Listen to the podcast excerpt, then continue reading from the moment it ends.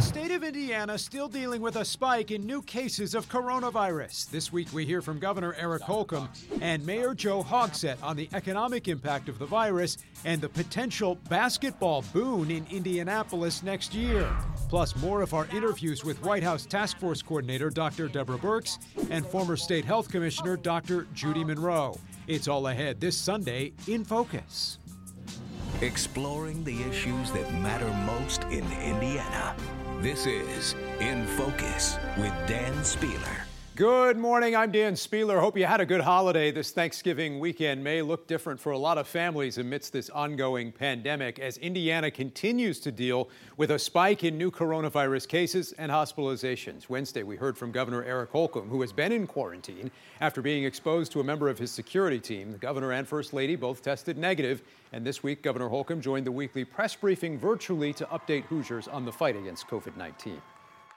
The number of people hospitalized continues to rise, and the number of daily hospital admissions is continuing to go up as well. Also, this week, the governor facing criticism from a Republican state rep who announced she was stepping down in part because of the governor's coronavirus restrictions and the impact on their family business. The governor has had input from the health uh, community. He's had input from a lot of professionals regarding COVID. Um, but I do think there is something to be said of listening to those who are duly elected and are on the ground. I mean, we are a part time legislature, we are a citizen legislature. So we could give some insight as well as to how things are affecting our communities. And I feel like that was missing in this process. She says there was no input or approval from state lawmakers on these COVID restrictions, that they were your unilateral decisions. What do you, what do you, what's your response to that? I'll let her speak for herself. But you will not respond to that. You, you do not run these kind of things by any state lawmakers. It is your decision to put in the restrictions along with the health department? Well, ultimately, it's my responsibility, and it's as I said earlier, we are informed by multiple sources, including physicians, epidemiologists, scientists, uh, business owners, various sectors, legislators. All right, we'll have more on that coming up with our panel this week. We also heard from Indianapolis Mayor Joe Hogsett, who's now in quarantine himself Earlier this week, he spoke with us about the economic impact of COVID 19 and some good news that could be on the horizon with a plan in the works to bring the entire NCAA tournament here to Indy. This, as we learn, the NBA All Star game won't come here next year because of the pandemic. Russ McQuaid has more. With the lights and decorations, downtown Indianapolis is ready for Christmas, though many business owners are already looking ahead to March and what the NCAA men's basketball tournament could mean for their bottom line it is a logistical challenge uh, to have uh, essentially 68 teams come to Indianapolis and play in venues throughout the city. Um, so uh, the city's all in. The city is all in, but will the restaurants and shops still be there? At El Toro, the old Acapulco Joe's owner Israel Vasquez was loading up produce to take to another one of his restaurants. After deciding this past weekend, he was done for the winter downtown is empty. So we were losing too much money and we decided to, it was better to close doors. Before the pandemic, there were about 250 places downtown where you could eat or get a drink or coffee. Downtown Indy Inc. says about 40 of those have closed their doors for good. We're meeting every week now to talk about what restaurants are, uh, are at risk of, of going under or temporarily closing. How can we find some specific laser focused efforts to sustain those? How can we demonstrate to the NCAA we have this community that is eager to host them and that will be ready to do so? With the Division II Final Four set in Evansville and Division III Final Four set in Fort Wayne, Mayor Hogsett says it's quite possible that both of those full tournaments will also be played in Indiana in March in downtown Indianapolis. Russ McQuaid, Fox 59 News. We'll see what happens. Meantime, the NBA All Star game, as we said, now scheduled to come to Indy in 2024. Well, we continue to listen very closely to what our medical experts are saying about this pandemic. And so this week, we want to bring you more of our interviews with two experts we spoke with last week, including Dr. Deborah Birx from the White House Coronavirus Task Force. She made news last week telling me she would welcome a role in the Biden administration and that she thinks the transition team should indeed get access to the task force and its data. That process could soon be moving forward. We also spoke about the sharply rising case numbers here and across the country. How do we turn these rising case numbers around?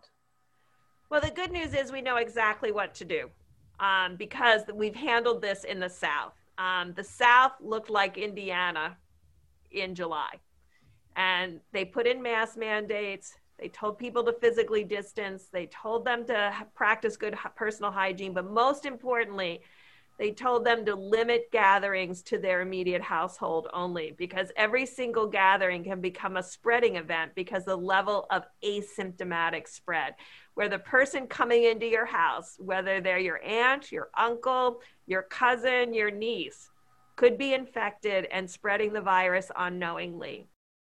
And you can find that entire interview on our website. Just click on In Focus. But right now, here's more of my interview with former State Health Commissioner Dr. Judy Monroe. Everybody's got pandemic fatigue. We totally get that. It's holidays, everybody wants to be with family. And yet, with these surging numbers, the only way to turn it around right now, before we have the vaccine available, which is coming, uh, we really need everybody to follow all the advice in terms of uh, you know, washing their hands and keeping their distance, but particularly wearing a mask and avoiding crowds. And so when it comes to the holidays, um, it's just really important that folks not travel and uh, alter their plans and keep it small. So, just about all the states bordering Indiana have taken aggressive new actions in recent days, adding some new restrictions. Our state has not gone quite to that extent yet. Do you think more needs to be done in that regard? Well, it may. It really does depend on, on how these numbers. I know in Indiana, the hospitals are pretty overwhelmed right now. And we really have to think about the hospital staff, particularly. You don't want to overrun your hospitals. And so there might be a need for more aggressive. I, you know, I applaud the governor. He's really modeling. I know he's in quarantine right now, and uh, you know he has uh, had the mask uh, mandate, and so that that's all really really positive does there need to be a different approach generally across the country instead of a, state by state pattern? Well, I think consistent messaging is really important, right? Because we don't want to confuse the public. And um, I think that's coming out stronger now with more governors having the mask mandates and so forth. Uh, but it, it's really when you have a pandemic, the virus doesn't care. You know, the virus doesn't care what political party you're with. They don't care what time of the year it is uh, it will seize upon the wintertime when everybody's indoors. And so we are facing this really critical time right now between now and the vaccine. The, the winter months are upon us. So I do think we need to have consistency in messaging. Um, we need our data. Data is super important because we are a large country. So what one state is able to do in terms of being open may look different from another another state. Although right now the whole country is uh, facing a lot of virus, a lot of viral spread how hopeful are you for 2021 that we can turn things around and that these vaccines obviously some really good news about the vaccines here in recent weeks that they can indeed make a difference uh, at some point here next year? I applaud the science. I mean you know it is remarkable what's happened uh, in 2020 in terms of innovation and scientific discovery. And so the fact that we have two vaccines and more on the way, but uh, the efficacy of these two vaccines is fantastic. There's a lot of uh, planning that needs to take place at the local level, at the state, and then the local level to make sure that shots get in arms because vaccines are they're terrific, uh, but only if they actually get in the arms of people and and folks trust that the vaccine is safe. But I'm I'm optimistic. I think uh, 2021 we should be able to turn things around if we all work collectively and uh, follow the science. You served uh, as state health commissioner under under Governor Daniels here in, in Indiana at a time when uh, people may not have known the name of every state health commissioner as they do now um, across these 50 states. What are your thoughts uh, for Dr. Box and the many other health commissioners who who now uh, have the job you once held here as they as they navigate uh, the, this health crisis? Yeah, you know, I've, I've been in contact with a lot of health officers in my position at the CDC Foundation and supporting CDC. And I, you know, first of all, my hat's off to them. They, they really are my heroes. The, and the whole, all the health departments and the, and all the, the clinical workers in the hospitals as well. I mean, this has not been easy. Um, and it's been so long. I mean, during H1N1, uh, that was a pandemic, but we didn't face what they're facing today. Um, one of the things that's been really uh, upsetting to me has been some of the backlash against the, our health officers. I mean, they have all become household names, I think, in each of their states. And uh, but there's been backlash, and they're just trying. They really are trying to be public servants and get the message out. I mean, they, what they care about is saving lives and keeping people healthy. And uh, the more that everybody follows the the guidance and, and the behaviors, that's how we keep our economy open. It's not an either or. I mean, we can we can keep things open, but folks need to wear those masks and keep the distance and you know keep we have to be vigilant. And can we, broadly speaking, kind of navigate that that divide that exists? Because as you mentioned, there's there's a backlash sometimes. Uh, people have strong feelings one way or the other. Perhaps they're not well informed on the situation. How, how do we bridge that gap so that people have that kind of awareness that's that's critical to getting through this until until the vaccines are available for everyone? That's a, a terrific question. We've actually been working on that at the CDC Foundation uh, with other partners, uh, working with community-based organizations. I think I think it comes down to trusted messengers. Uh, and so those that resist wearing a mask, or, or, you know, we've even had across the country people that don't even believe the virus is real, um, even after they're critically sick themselves. I think the the messenger matters, and I think they need to hear from their trusted uh, community uh, leaders. So that that's why I've, I've told a lot of folks everybody has an opportunity to help with this uh, in terms of the trust with their in their spheres of uh, influence. Dr. Judy Monroe, former state health commissioner, with us. Coming up next this Sunday in Focus, President elect Biden making more cabinet nominations. We'll talk with our panel about the incoming administration and the potential Indiana impact. Then later, one state lawmaker proposing big changes to the way we conduct our elections in Indiana. Stick around, we'll be right back. Welcome back. Time to bring in our panel right now. Joining us this week, Mike Murphy, Rima Shahid, Robin Winston, and Tony Samuel. Let's start with Tony, who is vice chair for the Indiana Trump campaign in 2016. Tony, this week, the ascertainment process, the transition finally became official in many ways for President elect Biden. What took so long, and how do you respond to those who, who called the president's refusal to concede a troubling moment for our democracy? I don't think it was uh, as big a deal as the national media has made it out to be. Um, it's uh, the transition's on its way. You know, Joe Biden's uh, been uh, uh, in D.C. for 47 years, and he was vice president for eight years. So I think he knows his way around the White House. He's also, uh, regarding the transition, picking the same folks that were part of the Obama Biden administration. It's really the empire striking back. You remember these guys? Well, these these are the folks that. Wow uh, that Biden's putting in uh, uh, to his national security team. These are the same people that let uh, Russia steal Crimea from the Ukraine. They're the same people with the bad Iran deal that gave billions and billions of dollars to Iran. Uh, they're the same people that cozied up to the Castros in Cuba. They're the same uh, folks that uh, allowed NATO and other European countries to take advantage of us and take uh, more money or, or, spend less money than they should in, in, defense of their own countries. I could go on and on. They're the same people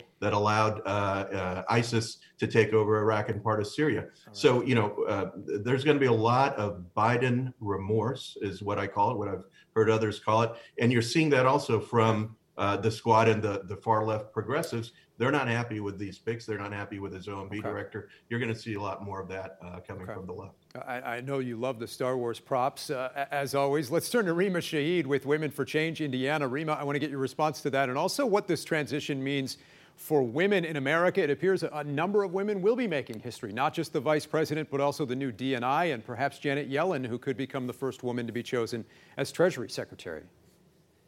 Yeah, thank you. And I don't know if we're going to have time for winners and losers this week, but my winner is going to be Tony for bringing the props amidst everything that's happening. So um, thanks, Tony, for the props today. I, I think that this is a moment where we're going to see the United States return to normalcy. The United States, after four years of chaos, the, you're going to see the United States regain its position in the world um, and have some stability that's long needed that we lost during these last four years. And President elect Biden is really doing what he said he's going to do, and that is surround himself with moderate folks and women who should have long been part of this conversation um, through prior administrations and were left out. And you're going to see these folks come together and really make sure that America and the American people that have been very loud and clear in making their selection, I think that just pushing back a little bit, I think the number of people that came out and voted showed that there was a remorse because of the outgoing president, not because of the incoming president. And that's very true. And I'm really excited for all the women that are now having these positions and all the young girls that because representation matters and seeing these women in these positions matters and you're going to see that's having a long-lasting multi-generational effect. Okay, let's bring in former GOP lawmaker Mike Murphy. Mike, you had that report from Carl Bernstein that some 20 Republican senators quote, despised the president, according to his reporting. Senators Young and Braun among them, though it's something they have both tried to deny and push back on this week. Where is the GOP now as we move into this post Trump world? I think the GOP is in the midst of a long period of navel gazing, quite frankly. Um, you know, the voters did not reject, I want to make sure you understand the voters did not reject Trump's policies, they rejected Trump. We have in 2024 we will elect a conservative republican president whether it's mike pence rick scott ben sasse uh, nikki haley. There's there's five or six or seven which all make great conservative presidents. Trump was not a conservative and some people like to think he was. He wasn't the hero this week the hero of the republican party this week should be aaron van langevelde the michigan canvasser who certified and stood up against all this national pressure, certified the election as he did should have by the rule of law. That man committed what I think is the civilian version of earning the Medal of Honor because his career is gone now, but he stood up for the rule of law. Okay. Finally, Robin Winston, former state party chair for the Indiana Democrats. Uh, your response to that, but also I want to get your sense of where things stand now for, for Democrats, both on the national level and here in Indiana, where another tough election has state Democrats looking for new leadership and a new party chair? Well, I'm uniquely qualified to talk about being a party chair. I was one when Frank O'Bannon was governor. Uh, we have to rebuild the party by taking our campaign to all 92 counties, not just the donut. We have to make sure that we get out and talk with people in Sheridan, Indiana, as well as on Main Street and in communities across our state. We have to also make sure that we make a steadfast effort to diversify the recruitment of our candidates. When we've done that in the past, we've been able to have leadership that it resulted in speakers of the House, governors, attorney generals, and other positions. We can do that again. As it relates to the national party, uh, we are the most diverse party ever. We put an African American female in the White House as vice president. That sets a tone that'll, that will ripple all the way through cabinet meetings and things like that. Yeah. Lastly, 80 million people voted for Joe Biden.